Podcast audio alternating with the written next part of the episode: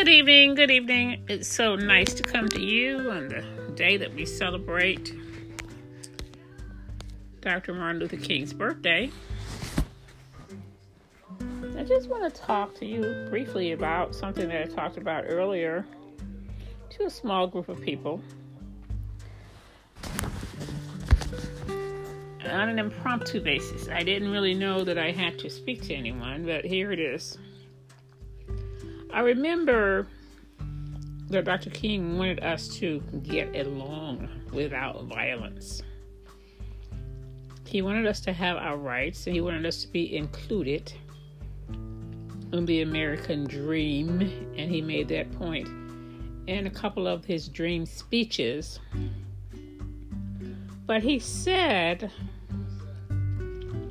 uh, specifically in the speech that he made at uh, a university in oh goodness, where was that speech made? Let's not tell. I don't remember exactly where it was made, but I know it's called the American Dream. And what he said was, in one portion of the speech, we must learn to live together as brothers, or we will all perish together as fools. This is the challenge of the hour. No one can live alone, no nation can live alone. Somehow we are interdependent.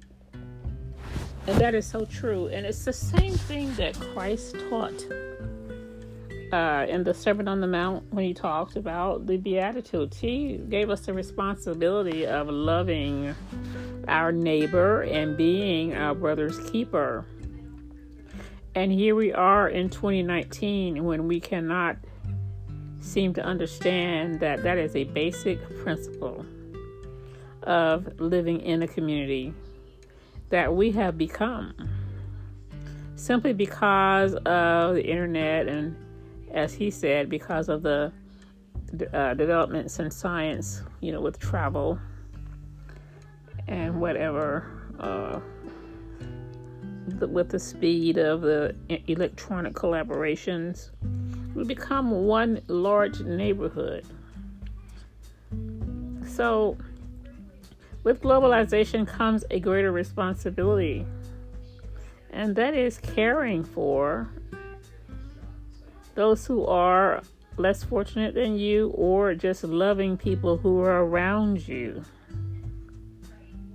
So, we have to accept that responsibility, which is both ethical and moral.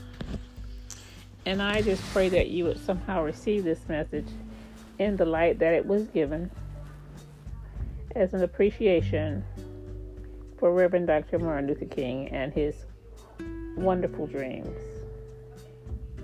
Amen. Heavenly Father, it is my prayer today that we would somehow open our hearts and open our minds and receive this word because we don't want to be labeled as fools. I don't often call people fools. But I would like to impress upon our hearts and our minds that we need to love one another. We need to treat each other as we would like to be treated. We don't have to somehow get the one up on everyone. We don't have to somehow win every fight. We don't have to appear to be smarter or stronger or better. We have to treat each other as we would like to be treated because that's what love and life is all about. There's no I that is greater than you. We are all the same. We're made of the same stuff. We are all created equally. We breathe we see, we walk and talk the same way. And I could go on and say what my mother used to say, but I'll just leave that out of the conversation. I just thank you, Lord, that we are all human. We are all flesh and blood. And we breathe. We live and die the same way, even if we don't have the same situations in our lifetimes. We all need the same things. We all have the same basic desires, and we all require respect, love, and we all require to be accepted and needed and wanted. So we have to give the person next door, the person down the street, the mother with a child, or the mother with five children, the homeless mother, the homeless brother, the same respect as we give and as we, res- we expect for ourselves. We have to give each other the same